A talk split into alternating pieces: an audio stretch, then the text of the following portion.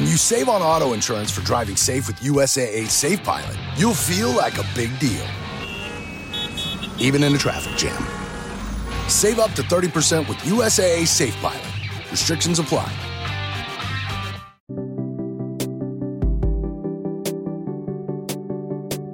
Happy Friday, July 7th, 2023, and this is 5 Minute Daily Devotionals with Religionless Christianity.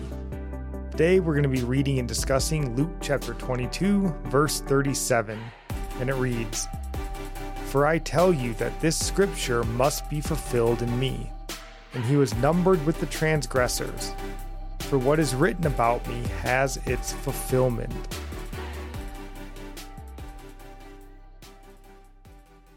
It is interesting, Jesus says this scripture must be fulfilled in me, rather than this scripture has been fulfilled. It may be a subtle distinction, but still a very important one. Jesus wasn't the Messiah because he fulfilled these prophecies. Jesus fulfilled this and all other prophecies because he was the Messiah. This scripture that must be fulfilled by Jesus comes from maybe the greatest prophecy concerning him in the Old Testament. This comes from Isaiah chapter 53, and specifically verse 12. It reads, "Therefore I will divide him a portion with the many, and he shall divide the spoil with the strong, because he poured out his soul to death and was numbered with the transgressors. Yet he bore the sin of many and makes intercession for the transgressors." Jesus came for a reason, at the appointed time, to fulfill the work that was planned before the foundation of the world. And it's strange and it's a difficult thing to wrap our brains around that God doesn't learn. God has never learned anything.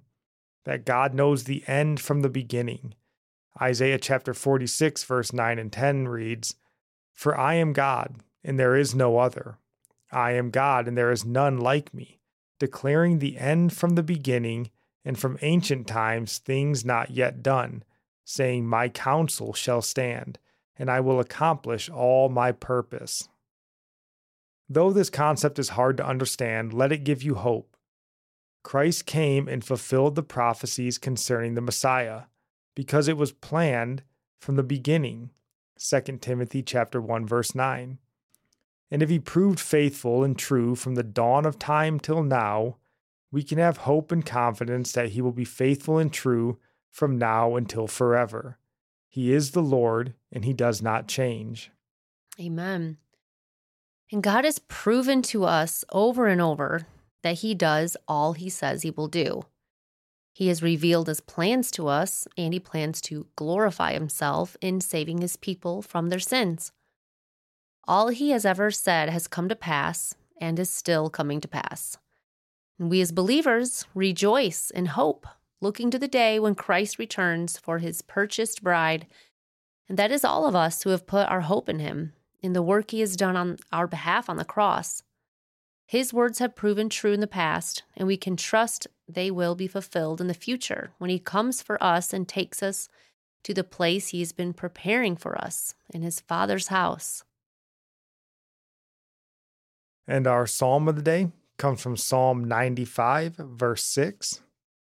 "O come, let us worship and bow down. Let us kneel before the Lord, our Maker, for he is our God, and we are the people of his pasture, and the sheep of his hand." Our proverb of the day comes from chapter 7, verse 4. "Say to wisdom, you are my sister, and call insight your intimate friend." And I'll end praying for you from Psalm 145.